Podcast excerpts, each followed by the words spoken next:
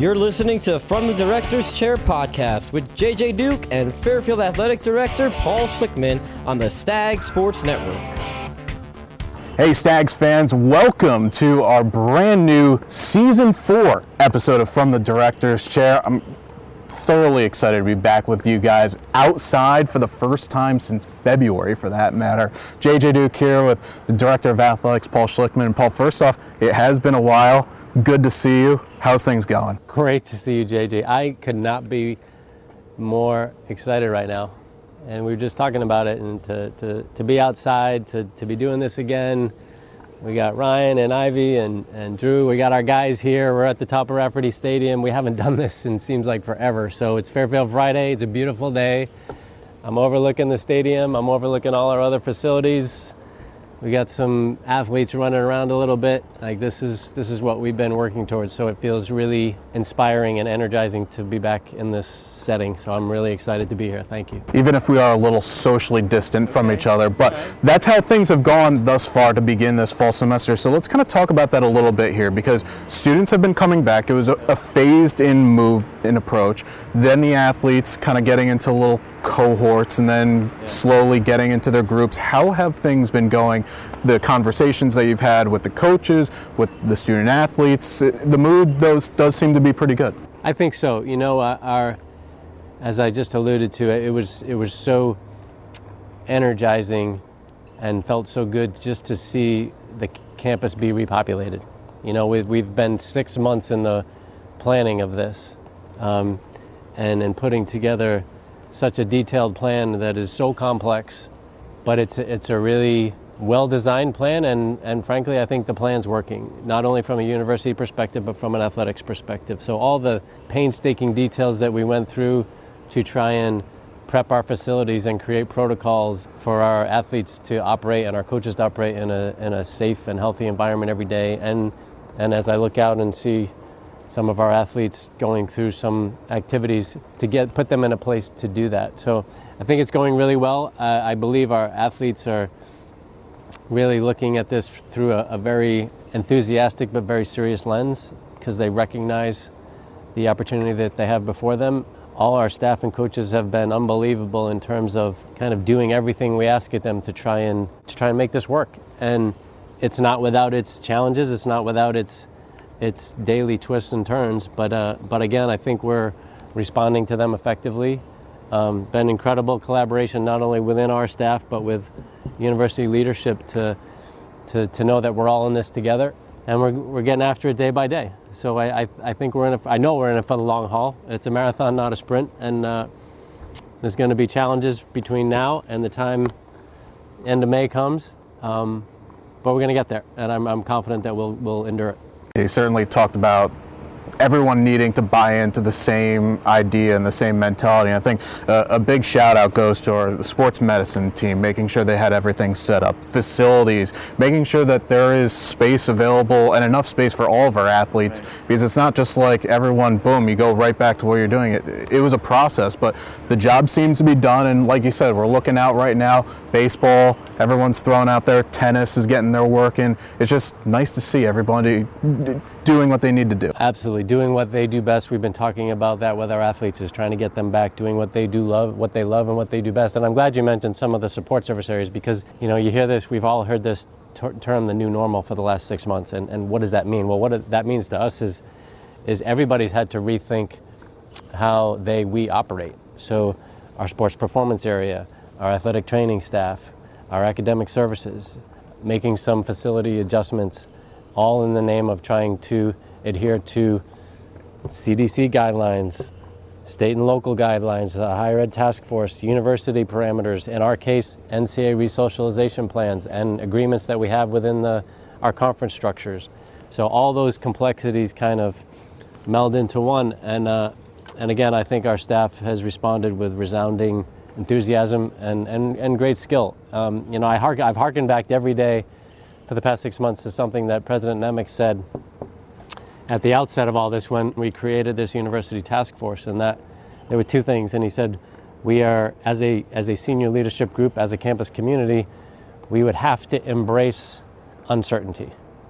And that has undoubtedly been a hallmark of this. And at the same time, he said, we are going to have to, on a daily basis, adapt to the ever changing environment around us. So we've all lived by that, and I think, um, I think it's standing us as well at this point. Absolutely. We're going to talk about the adapting a little bit in terms of the fall season. Now, of course, uh, there is no fall sports currently going on. However, very recently, the NCAA, along with its Division One Council, a part that you've played in, uh, just announced what the fall will look like in the spring. Uh, there's a number of different bullet points. We'll kind of hit as many as we can going on, but the main story is we're going to have fall sports in a not the full capacity, but a pretty close to capacity, compete for league and NCAA championships coming up in the spring. Actually, not even the spring, starting in January for that matter. But um, what was that process going towards? It has been uh, it's been an unbelievable ride. Um, been really um, honored to be part of that structure, the NCAA Council, um, and as a subcommittee assignment to that, the Men's Basketball Oversight Committee, at a time really uncharted in Division One history in terms of all the changes that have happened since really the end of last winter, the spring season, adjustments to the fall, adjustments now to the oncoming winter season. So many things changing on the fly, and really um, unprecedented amount of, of work and complexities that have gone into that. Um, so it's been, again, a real honor to, to be a part of that and, and frankly, very meaningful for me personally to feel like um, not only representing the MAAC in those endeavors, but, but feeling like at a time when our student athletes, just like those around the country, have endured such um, disappointment and challenges and, and, uh, and displayed such resilience to, to try and have, to have a front row seat to that and be a part of um, adjusting things to give them that opportunity back has been incredibly um, meaningful and poignant for me. We've arrived at after after much ebb and flow and trying to again adjust to the ever-changing pandemic environment to recreate fall championships in the spring and really excited about that. So it's it's it's an adjusted NCAA format, 75% of the original brackets most important of which is the automatic qualifications for those primary championships. In our case, the soccer's, volleyball, and field hockey have a chance to get to the tournament. That really that inspires our kids. That gives them something tangible and meaningful to strive for. As a result of that, we are now, as we had planned all along within the MAAC structure, created, and then hopefully the same will occur on the NEC level with field hockey. We've created working groups to build a competitive schedule in the spring that will lead up to that. So, some type of regular season, some type of championship format, ultimately trying to get our teams to that, that carrot, if you will, of the NCAA tournament. So, just really excited for them to have that in place and give them something to strive for, particularly in kind of what are initially the dog days of the fall when they're trying to figure out what they're doing and how they're doing it. Um, so really, really happy for that, happy about that, and excited for them. Going to be a lot of steps to go forward before those seasons begin, but make sure to stay tuned. And really, for you at home, keep in tune at fairfieldstags.com. As information becomes available, we'll get that out to you guys. And we're looking forward to having fall sports in the spring. It's going to be kind of a crazy few we, months ahead of us. For this, these all these venues that we can see around us will be uh, hopefully packed on a daily basis with activity and uh, we'll have a lot of games going on. But uh, that is a, a welcome uh, challenge and sense of uh, activity that we uh, that we will certainly embrace and look forward to. It'll be crazy, but it'll be fun. Another date that we recently saw and news came in as well over the past week or so is the announcement of men's and women's basketball along with the conference schedules, which is pretty exciting knowing now that there's a pathway. I like to call it a pathway to the season. Uh, the NCAA basketball will be starting on November 25th. MAAC basketball will begin uh, for the men on December the 8th, they're going to be away to Canisius. The first home game is set for December 15th against Marist. The women away to Iona on the 9th of December, home to St. Peter's on the 12th. Again, a lot of go, a lot goes into this, but it's nice to know, especially for basketball players and coaches themselves, that not only do they have a date, but they have games that they could look forward to. That's been a that's been a really interesting and, and meaningful process as well. Kind of, you know, what, what, what has been transpiring on the NCAA council level for me with the Basketball Oversight Committee, and then on a parallel track with the discussions we've had in the MAAC. So they all kind of came together at the right place at the right time. We had to get through figuring out the fall movement at the council level, and then an immediate focus um, on the winter season and how to protect the basketball seasons. There's so many reasons why that's important. We all understand the, the magnitude and importance of trying to play the NCAA tournament and trying to create and protect an environment where a season can be played leading into that. A decision to shift by two weeks to November 25th, I think very prudent decision for health and safety reasons, for a lot of campuses to kind of get their feet under them and, and, and really get operationalized and, and acclimated to everything we're doing. I, I give great credit to our Commissioner Rich Ensor, the ADs in the league, uh, presidents in the league for really coming together and around a concept to build a basketball schedule that fit right into that. And, and the timing is, we were very proactive in that. And I really, I, I believe we're out in front of it um, compared to a lot of conferences around the country. That's why we're able to, to really turn around and announce that conference schedule in pretty good fashion once those NCAA determinations were made. So really excited about that. I think it's a it's a very well thought out schedule that maximizes it, hopefully optimizes the number of games, builds in flexibility, creates parameters for, for testing protocols that we're going to have to implement and adhere to and, and all those kinds of things. So really good, built to succeed, we hope. And uh, and we're excited that, that, that that's in place and we can have something to strive towards. Definitely people love seeing the schedule filled up, though I know there's going to be questions, especially on the non-conference side of things. And this is something that's going to take a little time to figure out. And I know this is something that not only your staff, but also the basketball coaching staff is trying to figure out how exactly can this work. There's no date, of course, to try and figure out, okay, it has to be in by this date. But what are the current steps that are going on to fill out that schedule? You make a good point because there's, there's a couple things that fed into that. The decision we made concurrent with, with uh, dialing the schedule um, to, or redialing the schedule to November 25th there had to be a commensurate reduction in the number of games. So that was dialed back by four. The maximum games is 25 unless you're in an MTA, and there's commensurate increases with that.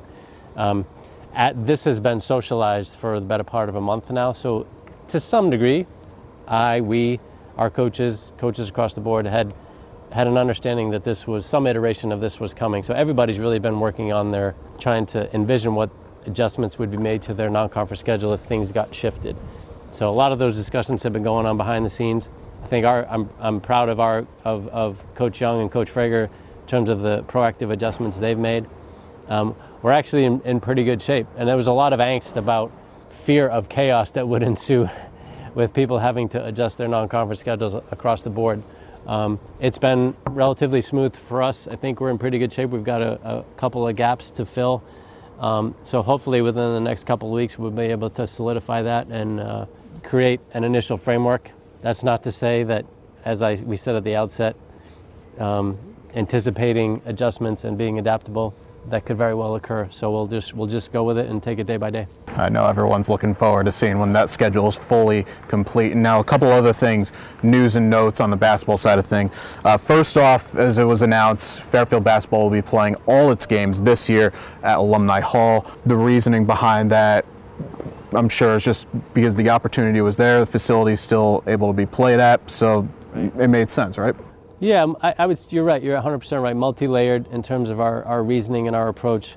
Um, we are um, very pleased with uh, our association with Webster Bank Arena, and that's certainly something that will continue. We had intended initially to, to play some games there for ease of operations, for you know everything that, that goes with that. The the MAAC mandate, at least as it stands now, to to not allow fans through the first semester um, not knowing what that will look like after January 1st. Um, just a multitude of reasons that would that just made it uh, a much more reasonable determination to play at alumni.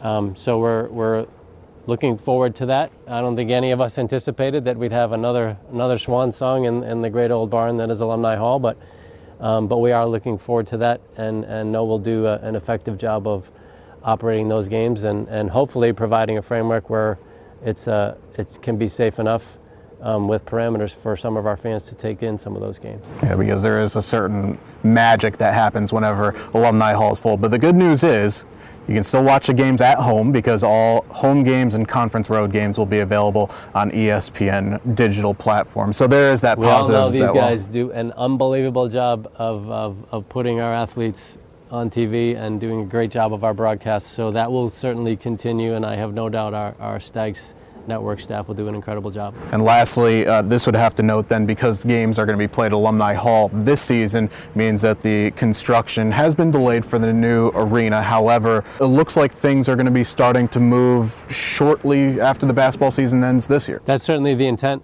and, and the hope is to do that. You know, I think we've discussed at, at intermittent times that uh, it was a very prudent decision to delay the project. Um, certainly, in the heat of it, for a lot of the reasons related to the pandemic, and and then just uh, to try and create a real focus on getting our students back and all the uh, all hands on deck approach that the university had to take to, to do that, to repopulate the campus and put that at the forefront. Um, so we now are, are very excited that, that hopefully as soon as or as soon after the season is concluded or as soon after as possible, hopefully a very full and complete basketball season, um, that we can commence the project and, and get it rolling. Um, so uh, continued commitment um, from all levels of the university, from the board to senior leadership, certainly to us, to, to make that um, a reality. Again, a prudent decision to delay, but we're excited about getting it rolling again and, and certainly looking forward to, to what that will bring in the future. Absolutely. Turning our focus now to another but very exciting thing that has come up recently with the start of the new semester. Uh, the new motto for Fairfield Athletics for the season it's one team, one family. Came with some pretty sweet gear along the way as well. Um, I'm curious how that process went along because in, in talking to some of the student athletes building up to this, this was one that was kind of pretty unanimously voted on. Yeah, I'm, I'm really proud of this one, you know, and, and as, as we have talked about along the way, and, I'm, and I like to refer to often as the leader of our department, I, I, I'm very proud of, of our department culture and, and the establishment of a common purpose and a shared sense of identity as it relates to our mission and our vision. And, and in particular the cultural commitments that we've established that I truly believe all of our athletes and all of our coaches and staff buy into and live every day. And so those notions of compete, care, lead, and grow are really inherent in everything we do. And so as you know, as you depicted, we every year it is it is something that we enjoy to create a theme for the year. It's usually a combination of kind of what's what's the tenor of the times in the environment. Um, some of that is obvious right now. Kind of assessing what our uh, what what we accomplished in the previous year. What are the challenges or objectives that lie ahead? And always we want them to be based in our values. We we kind of tossed around a few of those ideas and. And I thought, given the circumstances, given how these last six months has, has deeply impacted our athletes, it would be most meaningful f- for them to choose what our theme was for the year. Have them establish what's important to them. Our SAAC did an unbelievable job of, of talking it through, and, and, and it was unanimous to come up with one team, one family. Excuse me. So I think it's clearly indicative of, of a, an underscoring, a doubling down on, on a great sense of unity and, and camaraderie and sense of family that we do have in the department that's been established. Um, I think it is a recognition of a stance or a, a sentiment that they share as it relates to all the racial justice issues that are that are you know have been around us and will continue to be around us um, in a very significant fashion, um, and their involvement in those. And I think just how the, the pandemic has impacted them and the need to come together in a way that we have done, but in, a greater fashion than ever before. So it's all of those things, and uh, I think it's going to be indicative of how we attack providing them with the best experience we can as one group. Frankly, it's, it's been the mantra for the university that this is a, this is a shared commitment to, to get us through this year successfully. So it's, it was also indicative of, I think, a, a, a greater perspective they have beyond just being a stag athlete and what it means to the campus community too. So I really applaud them for their, their resilience, their perspective, and their, their sense of identity with that. It's, it, it was really um, a proud moment for us and uh, really looking forward to, to how that will carry us through the year.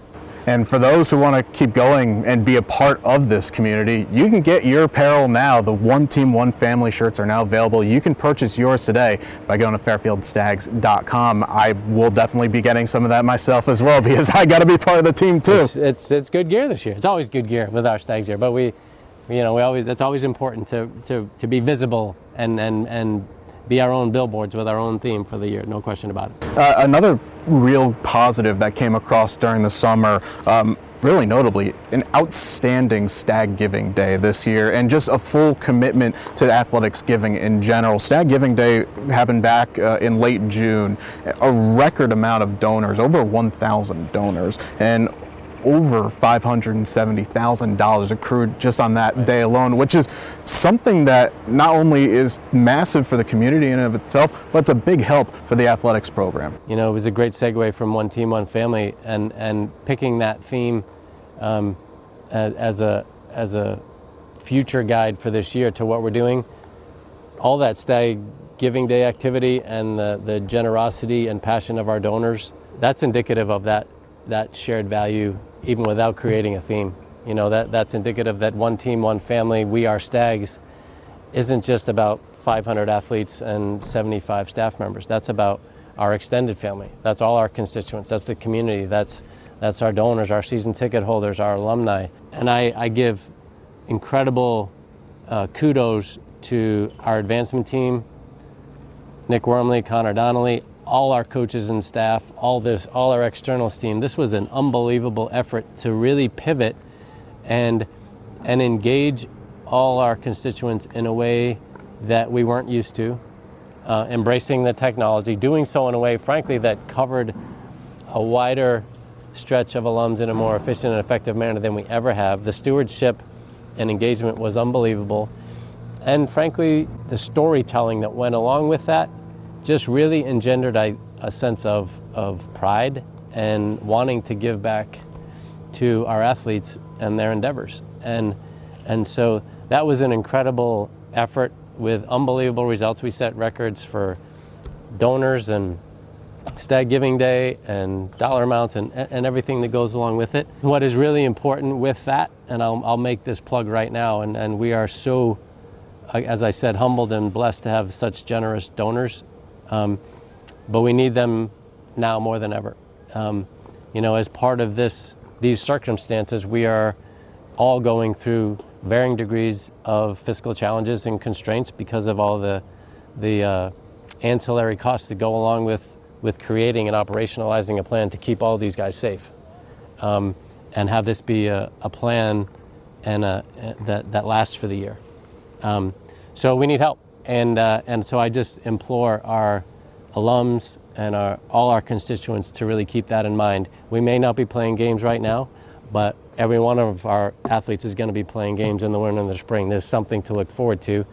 And in the meantime, we need to optimize the resources at our disposal to create that educational experience that we really strive for health and safety, mental health, the spiritual endeavors and retreats that we want to do with our mission and identity staff, um, career counseling, so many different types of things that really are important in what we do beyond the competitive side of it that will set them up for having success in the spring and, and hopefully winning a bunch of championships. So it's, it's really important. We need their help. We need the resources um, to, uh, to optimize you know, who we are and who we aspire to be, as I always say.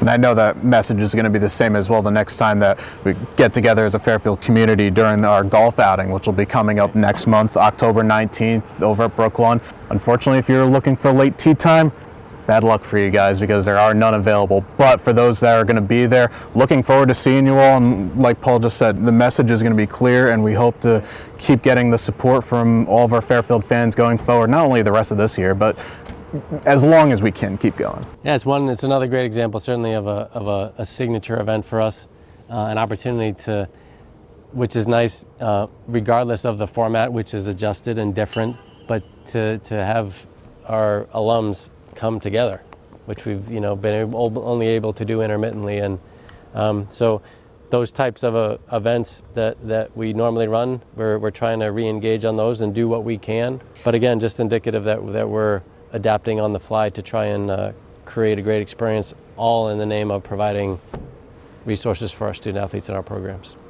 Paul, this was fun. This was It's great. Nice to get outside again I'm and so do happy. I, we were all a little, uh, have grown a little tired of Zoom and staring at screens. Always good to see you, JJ, but it's just a little nicer to be kind of doing this. Well, a little socially distant, but we're back. And thanks so much for tuning in to our first episode of season four from the director's chair. Make sure to stay tuned with us, fairfieldstags.com. And until then, go Stags.